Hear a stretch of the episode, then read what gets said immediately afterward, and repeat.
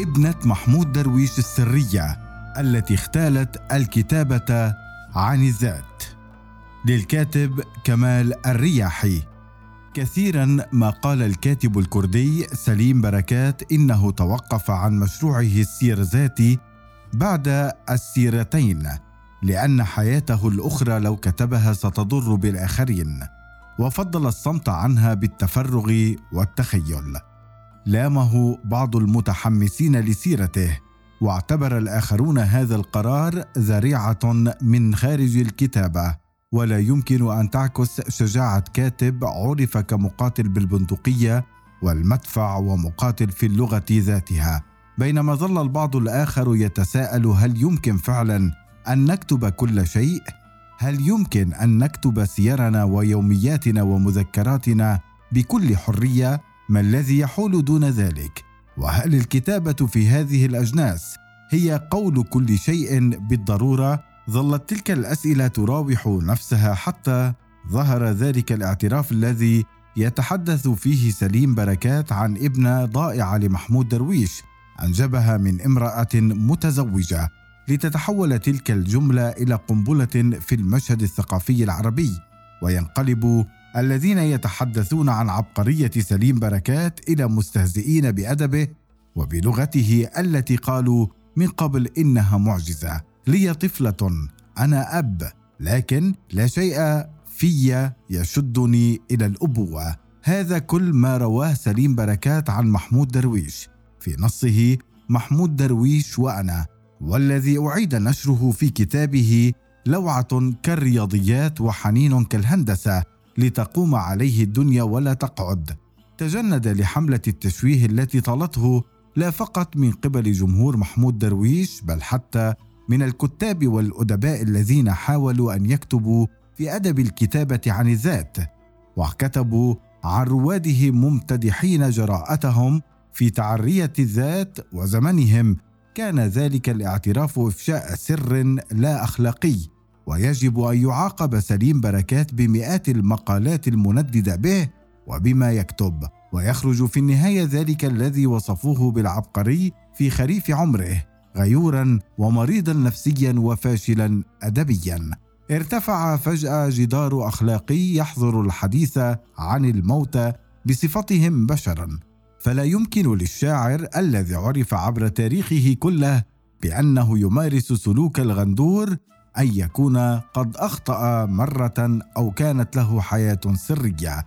وقع سليم نصه بتاريخ تموز يوليو 2012 وأعيد نشره بموقع القدس العربي بتاريخ 6 حزيران يونيو 2020 ومن خلال تأمل في النص يمكن كشف أنه بلا شك لا يمكن أن يكون مقالا بل مقطعا من مذكرات غير معلنة.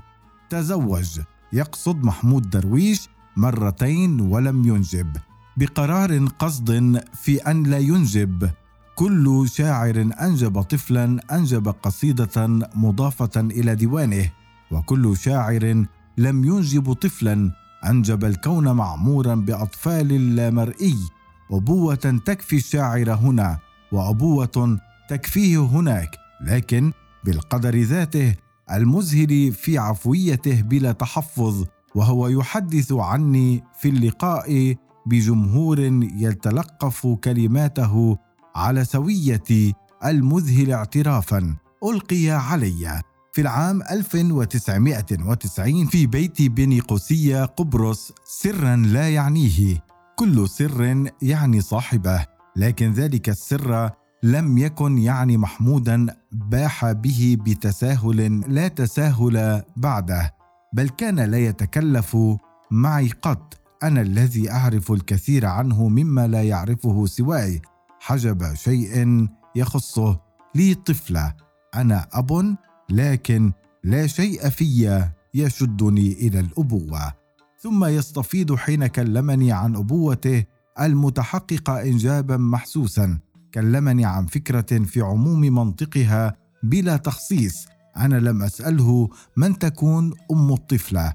امرأة متزوجة اختصارا أخذت منه برهه اللحم لذة من لذائذ المفقود المذهل فاحتوتها كيانا لحما. هل ستفاتح تلك المرأة ابنتها في برهة من برهات نقر السر بمنسره على اللحم تحت الجلد بالدم الآخر فيها؟ لا أعرف إن كان محمود يتفكر في الأمر. الآن جالسا في استراحة الرحلة إلى الأبدية مع مقعد من برهان الكلمات أن الأبدية قصيدته الأخرى الهدنة بلا نهاية. مجمل الخبر الذي رواه أن لمحمود درويش ابنه من امرأة متزوجة اتصلت به مرارا عبر الهاتف لتخبره بالأمر لكنه لم يسعى إليها وهو لا يشعر بأي أبوة. تحولت هذه القصة إلى فضيحة تناقلتها المواقع والصحف والمنصات ونكل بسليم بركات واتهم بخيانة صديق وخيانة الأمانة وفضح السر وانتهاك حرمة الميت. وكانت الردود المتعاطفة مع الكاتب الكردي قليلة جدا ولعل أبرزها مقال الشاعر الفلسطيني والشاعر الكردي والريح بينهما للكاتب والمخرج الفلسطيني الراحل نصر حجاج والذي كانت تربطه بدرويش علاقة. وأنجز عنه فيلما وثائقيا وقد وصف ما تعرض له سليم بالهجمة القبلية العشائرية الأخلاقية الصادمة. وبين أن الهجمة التي تعرض لها سليم بركات وأعماله ولغته هي نفسها الأعمال التي امتدحها درويش نفسه وهو نفسه الذي مدحه درويش وعاب نصر حجاج على الكتاب العربيين والقوميين والفلسطينيين هجومهم.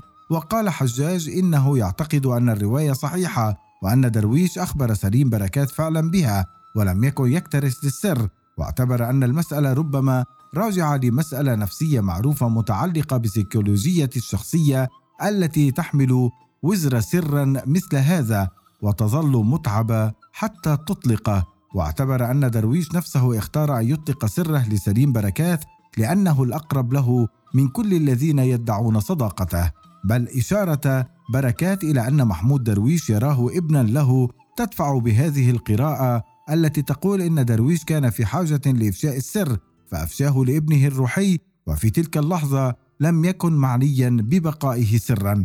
لم يذكر سليم اسم المرأة ولا بلدها لأنه في اعترافاته يناقش فكرة الأبوة كفكرة عامة انطلاقا من تجربة شخصية عامة ولم تكن غايته التشهير برفيق دربه وصديقه الذي ظل يمدحه طوال حياته بالنثر والشعر فهل سنعرف سليم نحن أكثر من درويش نفسه؟ لم يكن ذلك الاعتراف زلة لسان ولا كان تشهيرا كان مقطعا من مذكرات الكاتب وسيرته. فهل نحاكم على رواية سيرنا؟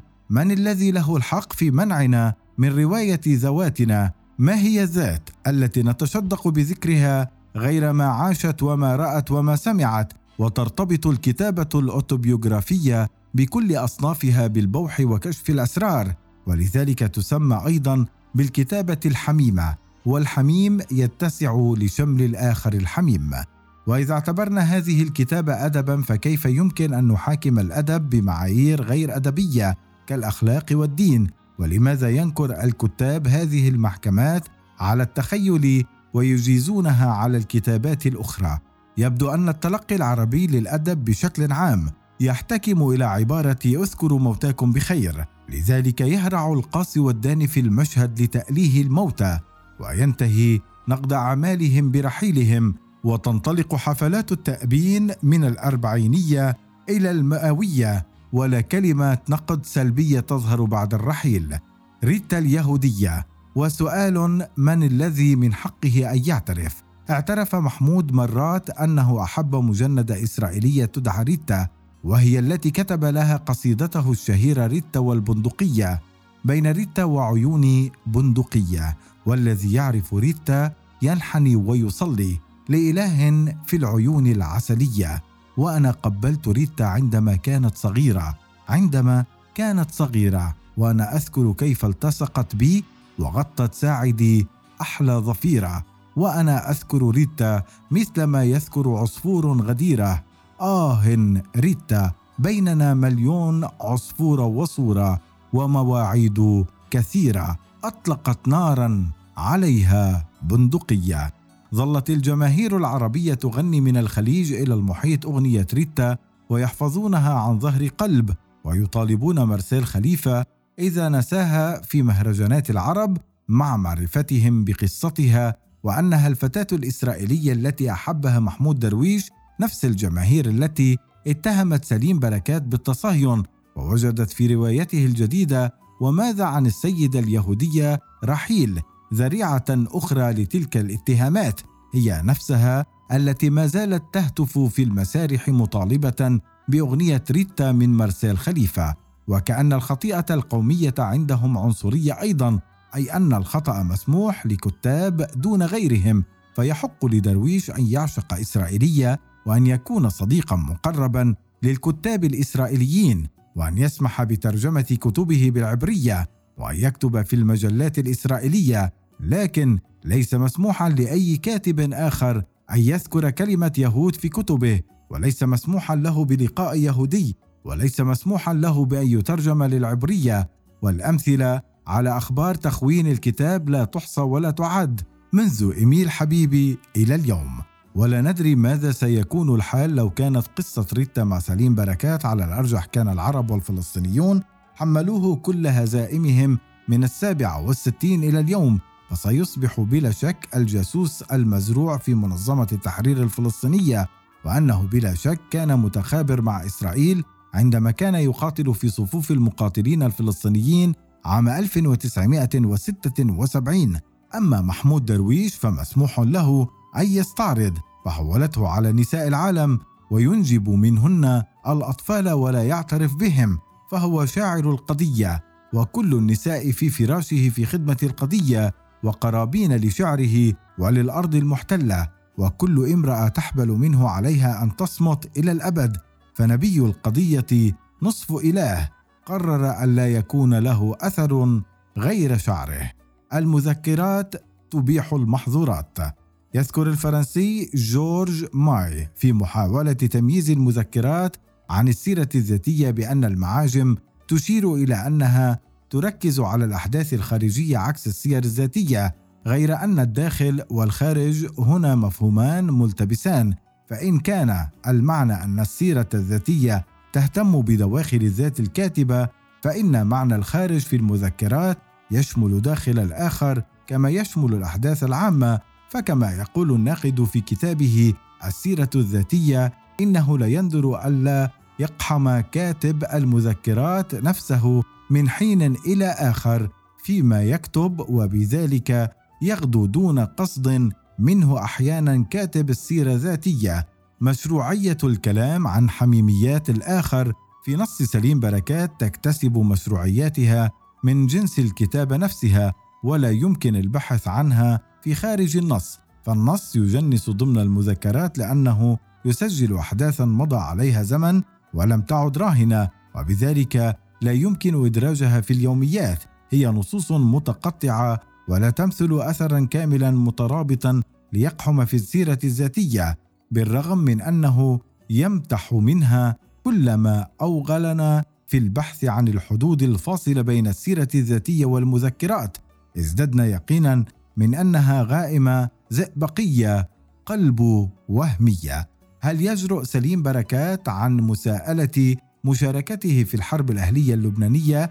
وهل يجرؤ الآن على أن يتحدث إلى ما سماه صديقي 94 المدفع الذي كلف به لتدمير الأعداء الحميميين يقول في يومياته كنيسة المحارب. فجأة دخل إلى حمانة الباشا مهندس أبو المعتز يرافقه عسكري آخر ثم أشار إلي صائحا هذا هو المطلوب لم أفهم شيئا من الأمر. حتى تقدم إلي الباشا المهندس معروف بالضابط الذي معه. ومن ثم تولى الضابط التفسير قال إننا نملك مدفعا ساحليا من عيار 94 وليس لديه طاقم يستخدمه ولقد قررنا أن تكون الرامي يعاونك خمسة مقاتلين. قلت له إن لا علم لي في استخدامه. قال إن الأمر لن يستغرق أكثر من يومين. وافقت برهبة ثم حملت بندقيتي واتجهنا إلى رأس المتن بسبب الأوامر بالانسحاب. بعد أيام كان سليم بركات حزينا لأنه كما يقول لم يوطد علاقته جيدا بصديقه 94 فيكتب لأول مرة كنت أشاهد مدفعا بتلك الضخامة وذلك الامتداد المرعب لسبطانته المتجهة صوب برمانة لكن لم يمهلني الوقت لأوطد ثقتي أكثر بالأربعة والتسعين وقد غادرته وفي نفسي حزن عليه. فيكفي نفهم حزن سليم بركات هل هو حزن لأنه لم يستعمله أكثر ولم يحصد به رؤوسا أكثر؟ هل ما زال اليوم يعتقد في طهارة تلك الحروب ومشروعية ذلك القتل إذ كان سر محمود درويش قد أثقل عليه وكان يجب أن يتخلص منه بإعلانه؟ ألا تستحق تلك الحرب وضحاياها اليوم من لحظة شجاعة لمساءلتها؟ هل هي سبب في ذلك الذعر الذي يعيشه إلى اليوم وخوفه من أن يعرف أي شخص طريقه أو رقم هاتفه ألم يرد طوال حواره مع أحمد عمر كيف حصلت على رقمي هناك ناس يعادونني ويسيئون إلي بشدة هل ندم سليم بركات على حسه العروبي المبالغ فيه أثناء الحرب؟ هل عزلته عزلة أم حالة من تأنيب الضمير أم رهاب من الناس؟ وهل توقف عن كتابة سيرته جاءت من أجل عدم أذية الآخرين أم هروب من الماضي؟ هل فضح مخلفات المدفع الايروثن محمود درويش أفظع من مخلفات المدفع 94 ليبقى السؤال الأدبي والأجناسي الموجه لخصومه عن بوحه. قائما كيف لنا أن نكتب يوميات أو مذكرات أو سيرا ذاتية دون أن نفشي اسرارا ونواجه الماضي؟